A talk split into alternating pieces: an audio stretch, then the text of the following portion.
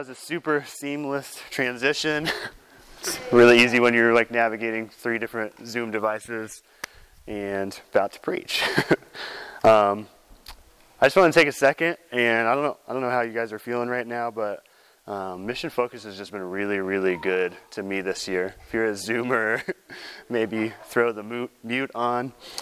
Um, but I want to just challenge you guys before we get into everything to just be thankful for all the people that did all the different stuff. Like, there's people sitting right here, and maybe even as we just list through these things, just give it up for these people. There's people that came and um, served us food, and there's people that um, cleaned up all our messes, and there's people that led us in worship, and it was sweet, it was wonderful. Um, and there's people that brought the word, like over in the main building, and Jeff yesterday. There's been a lot of really good things, at least at least from my perspective. It's been really sweet. Um, I'm also at the point where I'm just like, if I lay down even on one of these little dookie mats, I'd probably just be out for like three straight days. like it's been full, but it's been really good. Um, so we got the final session, and in saying all that, like we want to be thankful, but I also want to challenge you guys just to persevere a little bit. You know, like I stayed up probably about six hours past my bedtime last night, so I really just want to like crash and be done in my flesh. And maybe we're feeling that same way. Maybe we're like, man, I missed yesterday. I feel a little bit disconnected, um, or whatever it could be. Maybe I stayed up too late. Whatever the thing is, I just want to challenge you guys to persevere. We got one more message. We got one more instance where the Lord can speak to us and speak to our hearts. So I want to invite you into that um, and encourage you guys in that. So I'm going to give you guys a quick recap of the things that we've been looking at because it's been a lot, and some of you guys weren't here at all yesterday. Um, Okay, so we're just going to get into it. I'm going to pray because I feel pretty frazzled. I feel like I'm, my brain's all over the place and we need the Lord to speak to us. So pray with me if you would. Lord, we do just still ourselves and we, and we slow down. Um, mission focus has been wonderful. It's been challenging. It's, it's spoken to my heart. I pray that we could all say the same thing already. Um, but Lord, I also just pray that right now we could have that happen all over again. God, your word is powerful. It's sharper than a two edged sword, and it can show us where we're at, and it can show us where we need to go. And your spirit teaches, and your spirit is powerful. So, God, I'm just praying that that would be the case. Lord, this message, um, man, I, I want to hide behind your words. I want to um, just stand in demonstration of the power of the Spirit because anything that I have to offer is just like tiredness and weakness and confusion. But Lord, we need to hear from you. Um, we're, we're blessed to have already heard from you a bunch, but we need it again. so, Lord, we ask for that and we pray for it in Jesus' name. Amen. Okay, so day one um, in the student sessions, we'll just go over those real quick. We had four key points. First one was God has given us those Powerpuff Girl giftings, right? We got, we got some sprinklings of these different things. There's 19 ish different gifts. Um, and each of us has some measure and some combination and some place where those things can be applied. God has given you spiritual giftings so that you can fulfill a role in His body. That's His desire. And as we fulfill the roles in the local church body, God is, that's creepy, probably watching that. I'm just like trying to fix my contact on my eyeball. I got to do it though. It's necessary evil. so as we fulfill those roles, God is glorified. So not only is the church body benefited, not only do we build these awesome relationships and, and we're fruitful in our local church, but God is glorified, and that's ultimately our purpose. Um, so while we're diverse in all those dif- giftings and those roles, we, we're united in the purpose to bring God glory, to fulfill the Great Commission, to do the things that God has called us to.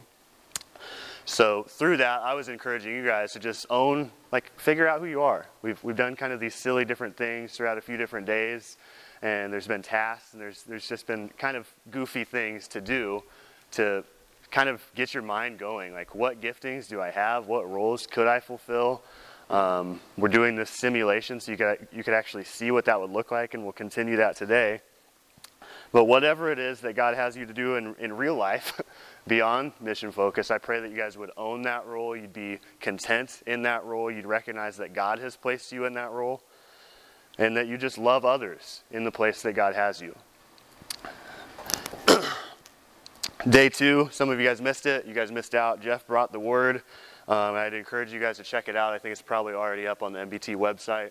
So if you go check it, check that out, Mission Focus Day Two. Um, Jeff also had key points, and he was talking about discerning the departure. So Acts 13, um, there, there's these guys, Paul and Barnabas, and they're separated by the Lord unto a work. So they're separated. The Holy Spirit leads and superintends that process. But the things that Jeff was giving to us was God gives us leaders to lead us and help direct us using God's word. So like it's not going to be just like this thing where, well, it's what even is today? Saturday. It's Saturday. I kind of feel like going to Kazakhstan. I'm going to do that. No, it's it's a it's a process that the church is involved in. There's leadership involved in it. Um, God's word directs that. That's how this whole thing rolls out. So, healthy reproduction always happens in the midst of life and ministry and sacrifice. I just want to read these to you so you guys can get your head wrapped around where we were. The Holy Ghost is the one that gifts us, uses us, and sends us. It's not about us. And then finally, buy a field with a mentor. That was a point that I made the first day, Jeff made again.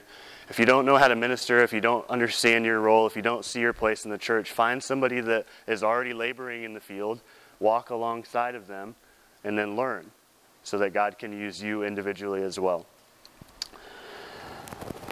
So we have examples of this happening right in front of us, and that was really encouraging. That was that was a really sweet time yesterday where we just got to spend some time praying for the Renaults and the Toadies and the Merritts and the Ongs. These are people that are engaged in that separating process right now. They're saying, Man, God, it's, it's worth it to be faithful. It's worth it to follow you. It's worth it to lay down my life. I've been doing that in my local church at home, but God, you're separating me to a new work, and I'm willing to do that. So we got to pray for them. Um, and during that activity, we, we figured out which team we were on, and we, we kind of did that hypothetical, right? So all that stuff together, uh, just a quick review. But this morning, we're kind of going to split right down the middle of the first two sessions. So the first one was you take all those giftings, you take those roles, you start to do it, but you're not actually ready immediately to go be planted. Like you're not immediately ready to go plant a church or be a part of a work like that. God needs to mature you. There needs to be some refinement. That's what Jeff was talking about yesterday. We're going to go right in the center of it. In between figuring out what my spiritual giftings are and how I fit in God's body and being sent to the uttermost parts of the world, what do I need to do in between? And the answer to that is the work. Get to work. So this morning we're focused on doing the work of, God, and that verse keeps popping up, Ephesians 4:12. Got it up there, cool.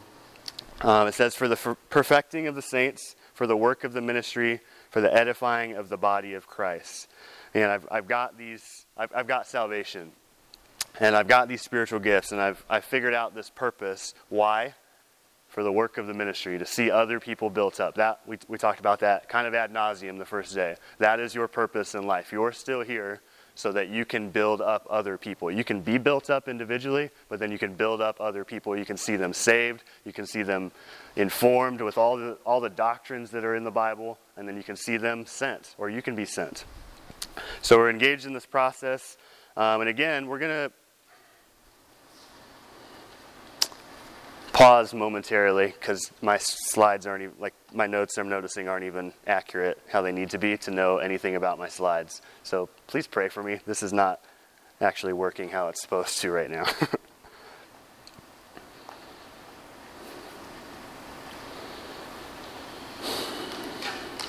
Tech issues, baby. Okay, so we're going to answer two key questions. Praise the Lord. Two key questions. Um, if you're one of those people that's looking for like the key points, you're never going to find them because there's no key points in this entire message. So you just need to see what the scripture says um, and how your life fits in there. So key question number one: do, What does this work look like? And then key question number two: Why spend my life doing this work? Why, like there's so many different things I could spend my life on. Why should I? Why should I spend my life fulfilling this work of God? Okay, so the passage that we're going to be kind of launching out of this morning is 2 Corinthians 5, 6 through 11. We're going to read that together. Uh, it's up on the screen, or you can flip there if you want. Uh, verse 6, starting, it says, Therefore, we are always confident. So, this is Paul speaking to the church at, at Corinth. Therefore, we are always confident, knowing that whilst we are at home in the body, we are absent from the Lord. For we walk by faith, not by sight. We are confident, I say, and willing rather to be absent from the body and to be present with the Lord. Wherefore we labor, that whether present or absent, we may be accepted of him. For we must all appear before the judgment seat of Christ, that every one may receive the things done in his body according to that he hath done, whether it be good or bad. Knowing therefore the terror of the Lord, we persuade men. But we are made manifest unto God, and I trust also are made manifest in your consciences.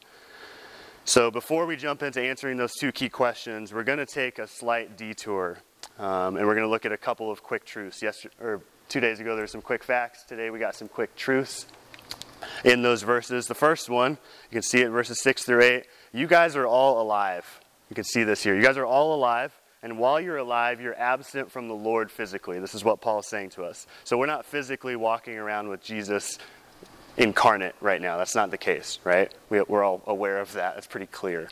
Um, so while we're absent, or while we're present in our bodies, we're absent from the Lord.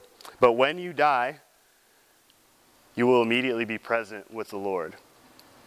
That's, that's going to change in an instant. In a moment, a twinkling of an eye, we're going to be changed. We're going to be before the Lord. Everyone will meet Jesus. So physically, we're not with Jesus right now. He's in heaven, but we're at home. So when you're at home, you typically have the lights on. That's a term used for your mind.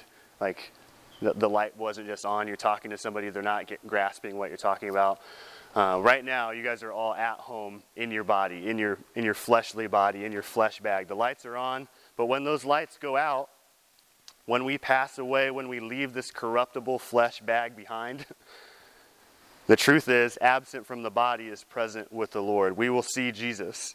And that really excites me because I, I, can think about my flesh right now. I can think about it every day in my life, and it just wars against the spirit. It just wars against what I actually desire to do, the things that God has placed in my life, the purpose, the rules, the giftings. I want to live all that out, but there's a war that takes place every moment because my flesh still exists.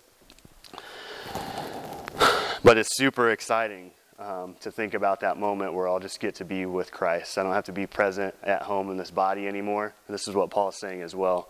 He's, he's excited. He's, he's willing, rather, that he would be with the Lord in heaven than, than to continue a physical life. And that's kind of a weird thought, unless we've got some, unless we're thinking like Paul, unless we're thinking like Jesus. It's better to be with God. But a lot of the times we're just thinking, I, I want to just continue my life and do the things that I want to do. Okay, so we're physically, we're not with Jesus. He's in heaven. We're at home in our physical bodies, but there will come a day when we will be before Jesus. We won't have this fleshly body anymore. We'll be with Christ. Second key truth is um, this provokes something in Paul. This reality that he's going to be before the Lord, it provokes something in him. And what it provokes is a labor, a work. He recognizes that he has to get to work because he couldn't stand the thought of being anything else other than accepted of the Lord. I don't know if you guys have ever had that thought before. Like, is there anything that you want more than anything else in the whole world? It's rhetorical, but think about it. Is there anything you desire more than anything in the whole world? Because if you ask Paul that question, he says, Man, I, I know that I'm going to see Jesus. I know everything that I've done with my salvation, with this gifting he's given me, with this purpose. I know that's all going to be brought into an account. And I want more than anything just to be accepted of the Lord. I want Him to look upon my life and how I spent it, and I want Him to be pleased with me. That's Paul's number one priority. Um, so often that's, that's just not us. that's not where our priorities lay. But we can look at Paul's example this morning. Okay, I want to highlight this way of thinking, and th- this is how it looks in my mind. This is where I went. In Matthew 25, 14 through 28. You guys are familiar with this parable. Um, but let's check it out real quick because inspirationally, it speaks to Paul's desire that his labor would be accepted by Jesus, that idea we were just talking about. So let's refresh ourselves just really quickly. In the parable, there's this man, he's a ruler, and it says he's traveling into a far country. Um, he's got servants, he calls them to himself, and then as he calls them to himself, there's three of them, he delivers them some goods. So these are those talents, and you guys have heard this parable before. Um, unto one he gives five talents, to another two, and to another one, to every man according to his several ability, and straightway he takes his journey. So, this ruler, he gives his servants a purpose, a mission, a job, something to do, and then he takes off. So, as we place ourselves in this parable, we are those servants, and God is that ruler, and he's trusted us with goods as well. He's just trusted us with gifts, with time to manage um, with roles to fulfill. And just like the man going to that far country, Jesus is currently away. That's what Paul was saying in those first few verses. Jesus is currently away. He's not physically with us, but we know, according to Scripture, according to prophecy, what's Jesus going to do? Come back. He, he will return, just like the man in the story. He will return soon. Verse 16 Then he that had received the five talents went and traded with the same and made them other five talents. He that had two made two. But that guy who was given one talent went and digged in the earth and hid his Lord's money. Two of these servants go hard. And you guys can see, maybe you could think about people that are doing that in ministry around you. People that are just burning themselves. They're giving everything they've got. They're saying, I'm going to I'm going to do whatever the Lord would have me to do. They take the money that their master had given them and they get to work and they see that investment that, that their ruler had given them multiplied. It doesn't stay five, it doesn't stay two, it turns into ten, it turns into four. They double up. There's a return on investment. These servants spend their time and their giftings doing the things that will please their master. See yourself in this parable. God has made such an incredible investment into us. It's wild.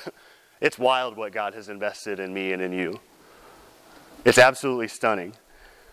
His son's life for us, his spirit in us, his words to us, his church around us. So we have to ask ourselves are we multiplying anything with what God has invested into us? Are you taking what God has given you to manage? And are you living in a way that's pleasing to Him? Because the possibility exists that we're just that third guy who's been given something, we're given something to, to manage, to steward, and we're just hiding it away. Every, like, man, I wanted you guys to hear that. I hope you heard that two days ago. Every single one of you at salvation, your, your soul was sealed for eternity. You, you'll never be lost again. Jesus loves you. He has saved you from a life separated from God. He did that. And when He did that, He gave you gifts. And He, he made you a minister and He called you to the ministry of reconciliation. He's invested so much, but we have the potential to just hide those things away. He looks at the investment and He does nothing but hide it in the ground. So, man, think about, try and consider those gifts that you're thinking through two days ago a dash of faith or a pinch of teaching or some help, some governments, some administrations. You would perfectly fulfill probably multiple roles within your church body. Like I, I believe that. That's that's my opinion on that. Like I don't I don't think there's one little role. Like I'm really, super amazingly content being in junior high ministry. I think I could actually fit in a number of different roles based on the giftings I've gotten. But God allows me to be led of Him and kind of have some liberty in where those things actually get applied. so you would perfectly fulfill a role in your church and, and, and maybe even a church plant one day. Um, but we just disengage and we don't do anything with it.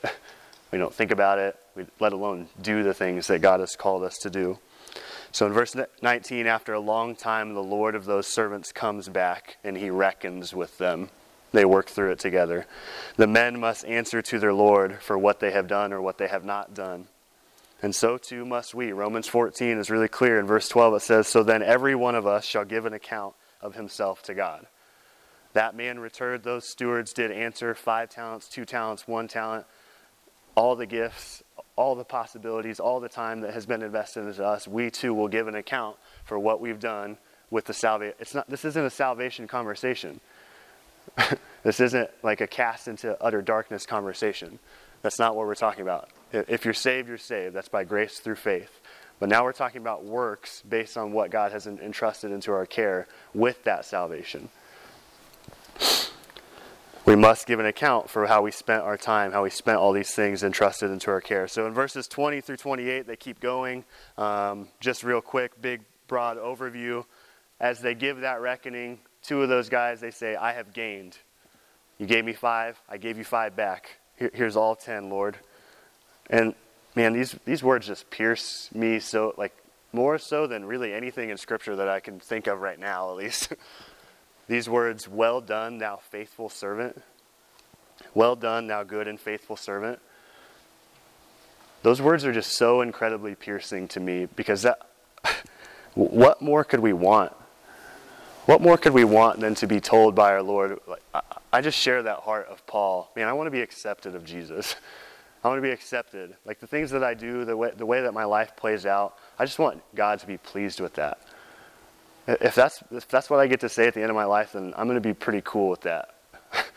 that's going to feel pretty good. As you look down in verse 25, there's that other guy. He says, I was afraid and went and hid my talent.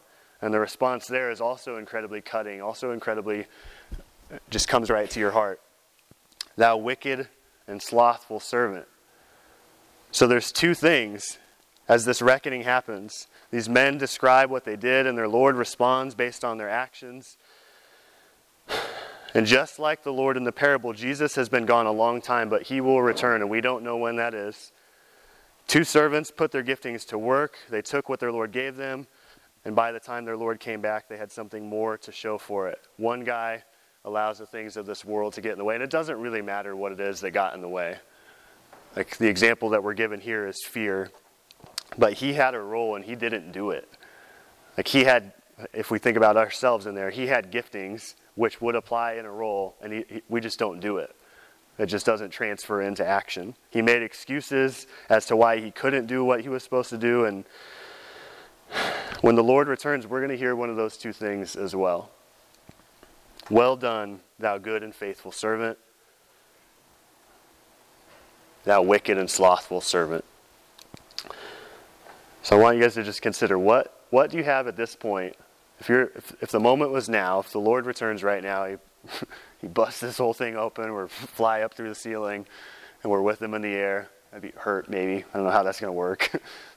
you just blast off at the rapture, or we die today. What do you have to show for the investment that God has made into your life? And then also, what excuses are keeping you from doing the things that you know you're supposed to do? Like, as I look around this room, I see people that I've seen a lot for a long time I don't think these things are foreign to you. I don't think this message is new or crazy. I think you know that there's going to be a moment where you give an account for how you spent your life. What excuses are keeping you from living a life that's pleasing to the Lord? Okay, so we look at as we look back at those. Forgot to switch through those. My bad. As we look back at those spiritual truths, um, Paul recognized that there was going to be a moment for him where the Lord would give an account for how he lived his life. And in verse 9 of 2 Corinthians, Paul describes how desperate he was that his labor would be accepted of the Lord. So he says, We, we labor, that whether present or absent, we may be accepted of him. And I was thinking through this, I'm, I'm pretty excited to be a dad. Like, that's just like, that's just like, man, that's going to be really cool. that's just going to be nuts. I'm, I think about it really frequently. I'll just look at Jerry and I'm like, it's my baby mama. yeah, my baby's in there. Sweet. I'm gonna have a baby in like, what is that? Six months? Five months? I don't even know. May 29th is when they're saying. I'm really excited. I'm pumped. I'm looking forward to it just immensely. When I think about Jerry bringing our little baby, Joshy Jr., JJ, who know who the, whatever the baby's name is going to be, those aren't spoilers. That's a big mix of feelings, though, that's associated. There's, there's super excitement, there's love, there's nervousness, there's hope, there's expectation, there's maybe hints of fear. Like, there's all these different things that are just blended into this one crazy moment. But when I think about the moment that I'll be before my Savior and my Lord, man, all those feelings are there and all those feelings are intensified.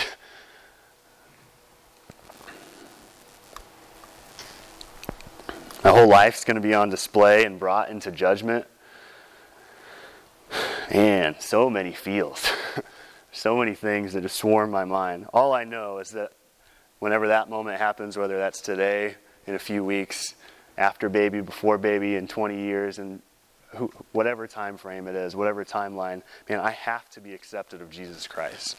I have to labor so that when that moment occurs, Jesus is pleased with me. That's the goal of the work. Okay, so to our first question. There's your long, crazy introduction.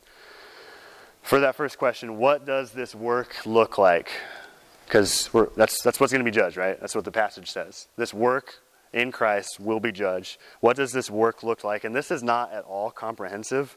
Uh, we're going to be moving somewhat quick, so maybe just get the verse reference and then you can go back to them later.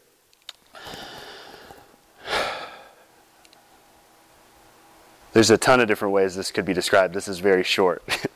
God's work, though, requires belief. Jesus, speaking, says at the end of this passage, um, This is the work of God, that you may believe on him whom he hath sent. Jesus says, Believe on me. This is a key ingredient to the work of God. At the beginning of that passage right there, it says, Labor not for the meat which perisheth but for that meat which endureth unto everlasting life. Jesus himself encourages us and have faith in me and don't take like don't spend your whole life just on this garbage that's going to perish in the world. Lay up treasures in heaven. So God's work requires belief. God's work is actually pretty hard. if you'll engage in this, if you'll say, God, I see my giftings this week. I see potential places and roles that I could fit in my local church body, and I'm willing that's going to be difficult. That's going to be hard. 1 Thessalonians 2 9 says, For ye remember, brethren, our labor and travail, for laboring night and day, because we would not be chargeable unto any of you, we preached unto you the gospel of God. Laboring night and day. Matthew 11 28. Um, all ye that labor and are heavy laden. The, the work of God isn't just this cupcake walk, this really super easy thing. Uh, it's probably the, like if I think through it, it's, yeah, it's the hardest thing I do in my life, I think. like I go to grad school and it's just like, this is, I, I don't even have to think. Like this is just like, I'll do the things. I teach full time, sort of, at a school in the inner city. It's not, it's like, it's just like, okay, that's work. But laboring for souls and laboring for people to be translated from the kingdom of darkness into the kingdom of light and grow, That's a hard work. Jeff was over at my house until like midnight last night working on stuff, like picking up boards and trying to figure out all the slides and get ready for this morning. I went to bed six hours after my bedtime because I didn't have any idea how this thing was going to come together at all. It's heavy sometimes, but look at the promise of God. Man, if we'll engage in this, He will give us rest. He'll give us, He'll sustain us. He'll give us what we need. So the work of God requires belief. The God, God's work is hard. Um, the work of God does not end. I, there's no like I'll probably be done teaching at Hogan in like a year. Who knows? I just I keep saying that and then I like get extended another year. Um, I'll, I'll be done with grad school unless something goes terribly next at the end of next spring. Those things have an end. Those works have an end. But the work of God isn't going to end. Therefore, my beloved brethren, be ye steadfast, unmovable, always abounding in this work. I'm always abounding because it's always there. There's always something to be done in the Lord's harvest. For as much as you know that your labor is not in vain in the Lord.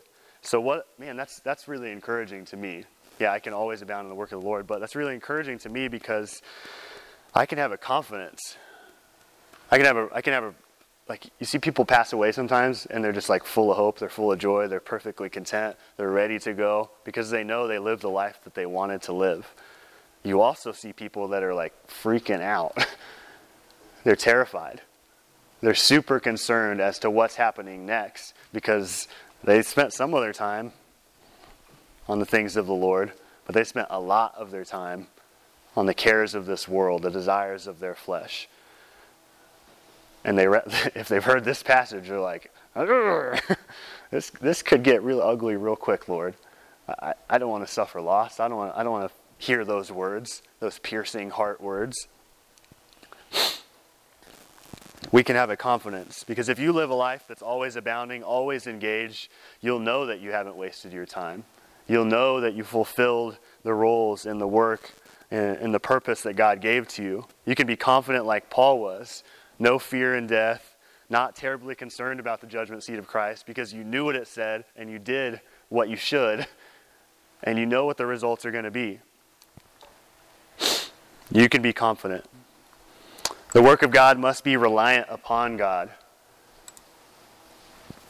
The work of God must be reliant upon God. Psalm 127, verse 1, it says, and this has been in songs all over the place the last few weeks. It's, it's been everywhere in my heart and mind. It's, it's the reality. Except the Lord build the house, they labor in vain that build it. Psalm 90, verse 17, the work of our hands. Lord, would you just establish that? Would you please establish that work, Lord? Because, man, I'm willing to grind. I'm willing to do all these different things. Um, I'm willing to spend and be spent, and I'll do it gladly. But, God, unless you're involved in this whole process, I'm laboring in vain and I'm wasting my life. And at that judgment seat, I won't have confidence because I was just trusting in myself the whole time, not you, Lord. We got to be desperate that the Lord would be the one that establishes the work of our hands. Ecclesiastes 2:11. This is another reality about this work. if you guys could mute, that'd be awesome. Ecclesiastes 2:11 it says, I looked on all the works that my hands had wrought. This is, this is the type of thing you could think at the end of your life. I looked at all the things that my hands had wrought, all the things that I had done, and all was vanity. Tobias trying, I think. I think he might have muted me. Can you guys hear me still? Doesn't seem like it. Could somebody else run Zoom? That'd be sweet. Just hold it up over there. Thanks. Okay, so the, the reality is, man, we can be confident at the at the second coming of the Lord, or we can be absolutely terrified. We can be super concerned because we wasted our life on the wrong things. Ecclesiastes 2:11. I looked at all the things that I did my whole life. I, I looked back on that when I was 65 and something befell me and I'm in the hospital bed and this is it. I can tell. I look back at my entire life and there was nothing profitable. It was all vain. I didn't benefit anything. I look back at the talents that God gave me. I look at the time that He had me to spend for Him, and I see that I just squandered it all. That's terrifying. A life of misdirected labor will lead to regret. Also, Ecclesiastes, I hated all my labor which I had taken under the sun, because I should just leave it unto another man that shall be after me. I don't get to take anything with me. The things that I spent my whole life on, they're just going to stay here. That's the path that half of us are on. So ask yourselves are you willing to engage in this worthy work? Are you willing to um, grow and get plugged in Man, if you don't care about any of this, if you're apathetic to it, that should be kind of concerning because you might just be wasting your life. And this is, there's been all sort of interruptions and stuff like that that would make this message hard to listen to, but God's word is powerful, and He's calling you to action. He's calling you to live a life of a servant that is pleasing to the Lord, that, that's acceptable in His sight. Okay, question number two why spend my life doing this work? Well, there's two big things that I saw. Again, you could come up with a, a, ton of different reasons, but the first one is there's an eternal reward for you living your life for the Lord. 1 Corinthians 3 5 through 15, there's a ton of stuff there, um, but just pulling out the highlights. Every man shall receive his own reward according to his own labor. It's the same thing we're just reading in the other passage. You can build upon your salvation that foundation of Jesus Christ wood, hay, stubble, gold, silver, precious stones. You guys know that stuff, but would you allow it to actually do something in you today? Like, I, I need it to do something in me. I, I need it to provoke me to, to actually, like, we were, we were in the Zoom chat yesterday while everybody was doing everything here, and Jeff talked about just like going and, and sharing, going with your mentor and doing something. So I was like, hey, dudes, let's go to the mall and share the gospel. You guys want to do that? There's like five people that are like, heck yeah, let's do that. Let's actually do those things. Let's actually be about it. Let's not be Christians that say, I'm going to I'm going to spend my time, I'm going to spend my life on the things of the Lord and then never get around to it because we love the things of this world more. Chris Best is preaching on separation and consecration and we, how we can't allow the things of this life to be just this subtle um, substitute, you know, like just this crappy substitute for the real thing. There's nothing as good. The reality is that fire shall try every man's work for what sort it is. And if any man's work abide which he hath built thereupon, he shall receive a reward. But if it's not the right things, then it's going to be burnt up. He'll have nothing to show for his life. And that's, that's pretty scary. So there will be eternal reward, but there's also blessings associated with choosing the good. There's a blessing associated with choosing the good things. And that word good and bad, um, those things pop up at the end of 2 Corinthians 5:10. We must all appear before the judgment seat of Christ, that everyone may receive the things done in his body according to that hath he done, whether it be good or bad. I don't know what it was, but just good and bad stood out to me here. So my works will be judged. I'm going to be at the judgment seat of Christ. There's all this stuff on the line. Every Christian will receive something. We'll receive it based on what we've done, with God has given us. I think we look at these verses and we think about the judgment seat, and that's fair, that's right, that's good. We think of Jesus sitting on the throne. We think of just glorious light, worshipers all around her, around him, worshiping in spirit and truth. That glory, that perfectly holy Jesus loving, caring, but simultaneously powerful, kind of intimidating, mighty. But it says we're judged on whether we do good or bad, and that's, that's how all of our actions and our time and our thoughts can be categorized very simply good or bad. I'm pretty simple minded. One thing at a time, in order, please. That's good for me. My mind is like that. I can get on these like tracks. It's, it's weird. if I'm judged, I thought to myself, if I'm judged on what is good and what is bad as I live my life in Christ, well, then I need to know the answer to the question of what is good. So, flying through this really quickly. What is good? Not us. okay, I'm going to be judged on my actions. And the Bible very explicitly tells me, in my flesh dwelleth no good thing. In my natural self, I can't, provoke, I can't perform anything which is good whatsoever. There is none that doeth good, no, not one. What's good? Not me. That sucks. That's, that's concerning. Crud. Guess I'll just give up and stop thinking about it because that's really intimidating and scary. No, search the scriptures. What is good? God is good. If you look at, and I would encourage you guys, this was really powerful, um, just this little kind of filler to this message. If you do a phrase study of is good, there's a lot of really cool things in there. That seems super simple and like kind of like I don't know, maybe I just excuse that away because it's too simple. Is good is a really good phrase study. Half of them just say, God is good. Oh, taste and see that the Lord is good. Blessed is the man that trusteth in him. God is so good to us, guys. Like, that we get to have this conference, that we get to have eternal life. Like, you could go on and on and on about how God has been so good to us. God's love towards us. There's one of the issues. this is 3 o'clock in the morning slide making. Same verse there. The one I meant to put was Psalm 69, verse 16. It says, Hear me, O Lord, for thy loving kindness is good. God's love towards us is just so good. Turn unto me according to the multitude of thy tender mercies. So God is good. God's love towards us is good. It's good for us. There we go. It's good for us to draw nigh to the Lord to our good God. Psalm 73, verse 28, it says, It is good for me to draw near to God. I have put my trust in the Lord God that I may declare all thy works. These are just really simple verses on what is good. We're either going to do what is bad we're going to do what is good. So I'm telling you what is good. I'm inviting you into doing what is good. Drawing nigh to the Lord is the best thing you can do with your life. If you abide there, you'll bear much fruit. A little bit different. Going through hard times is really good. I've been noticing this more and more. Like, these are actually some of my favorite seasons of life. Like, my first year at Hogan teaching, where I was working like 65 hours a week, is just really hard. And everybody's like, you should be depressed and like miserable. I was like, I don't want to be depressed and miserable. I want to learn something from this. This is good. It's good to go through hard times. Um, Psalm 119, 71 says, It's good for me that I might have been afflicted, that I may learn thy statutes. What, like, comfortability doesn't drive me to desperation into the Lord's word. Hard things do. So, going through hard things, that's really good for you. And it's really hard. and I hate it and I love it because I know it's going to produce a new me after the fact. It's, it's going to change me. It's going to transform me. I need to learn God's statutes. I need to hide those in my heart because when I do that, then I'm going to be living a life that's glorifying to the Lord. So I need those hard things. What else is good? Two left. God's Spirit and its leading in our lives is really good.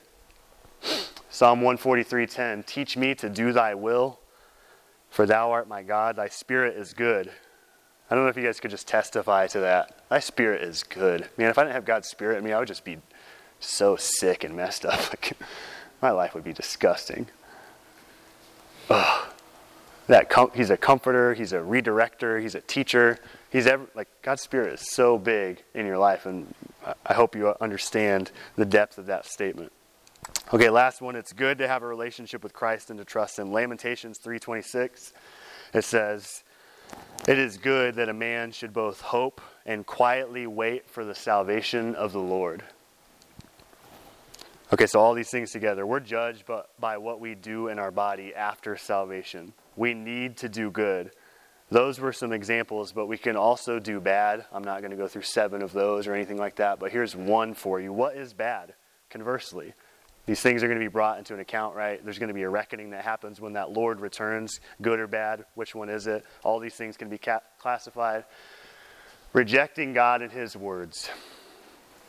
That's pretty bad. This this one can kind of like I saw this one. I was like that can basically encompass all the things that I'm seeing on is bad study. What is bad? It's bad to reject God. It's bad to reject His words and live a meaningless, purposeless life. Jeremiah thirteen ten says, "This evil people which refuse to hear my words, which walk in the imagination of their heart, and walk after other gods to serve them and to worship them, shall even be as this girdle, which is good for nothing." We need actual obedience. like these words can just sound out through this theater and they can they can come into your ear and they can bounce off. They could go somewhere else. You can you can turn your turn your heart and your ears away. Don't refuse to hear my words. God directly calls that good for nothing. Like that's not a redeemed time which he calls us to. Okay, last verse here. Paul says with all these things that are true, Knowing therefore the terror of the Lord, verse 11, we persuade men. And that was just the last thing from this little passage that just hit my heart and I wanted to do with you. I, that's what I've been attempting to do. I'm, I'm kind of beat down in my flesh. I'm tired. I've been spent this week. But as much as I can, as much as the leadership could, man, we just persuade men and young women. We've heard, we've heard so much this week we've heard it's just been absolute gold. It's, it's been like humbling how, good, how deep God's word is. Chris Best is talking about just this call to separation and how we can't take these junk things in life as substitutes. Joe McKaig's talking about being mighty men of God and doing that even though we're just ordinary. Like I can be an ordinary self like just who I am. I can be me, just this plain guy but I can be a mighty man of God. You can be a mighty man or woman of God. We can be consecrated. Brian Clark last night, the reason that we love little, this one, this is the one that was jarring to me. The reason that we love little is because we believe we have been forgiven little. And we've been forgiven of so much. We have such a good God. All these realities are just floating around right here. And we got to choose what we're going to do with them. The reality is, as, as we close here, while our, our, our lives are going to end. This physical stuff is never going to matter again at some point in the near future. The things that we just spend hours and hours um, devoting our heart and our attention and our lives to, those things are going to pass away and they're going to have absolutely no consequence to, to what eternity looks like, apart from this judgment that we're talking about right now. With this group of people, many of us know this stuff. We know what we need to do. We have just been putting it off.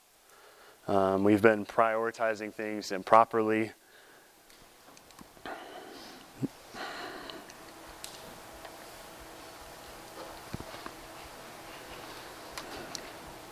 Well done, thou good and faithful servant, versus, man, you squandered everything I gave you.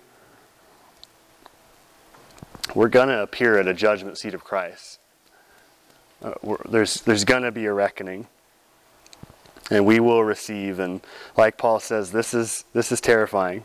It makes me want to labor. It makes me want to persuade you guys as much as lies in, within me just to take a step, do something, like figure something out. Like wh- whatever it is that God has showed you this week, just move forward in it. If you don't even know how, ask somebody so that you can move forward with them and be accountable and something can be different because everything that every moment of time is just so vital and so critical and we don't know when this thing is going to come to an end. Redeem that time. The days are evil. We're, we're going like i'm going back to school in two days like virtual school. I got to figure out a way this semester. I haven't seen i haven't even met any of the kids that are in my classes the whole time. Like I think maybe two kids have come to my Zoom office hours. I got to figure out a way how to redeem that time and redeem those interactions with those kids. I got to do something else. It's just not good enough right now for me. I, am I'm, I'm persuading myself. I, I got to get to work. So I'm going to end with a question. If this generation right here won't take up the work of the ministry that we've been called to, that the Lord has given us, what are the consequences of that? As I say consequences, I say for you, I say for the world, I say for your eternity. What are the consequences of that if we see the work and we reject it? Lord, I just thank you for mission focus. I thank you for your word. Um, it's sharp, it's powerful. I pray that that was clear and digestible in some way and spoke to something where we're at. God, we need you. Um, we need to move forward. I, I you persuade us, Paul persuades us, I, I, I'm along those lines. Lord, help us to see that, help us to move forward in faith. We pray in Jesus' name. Amen.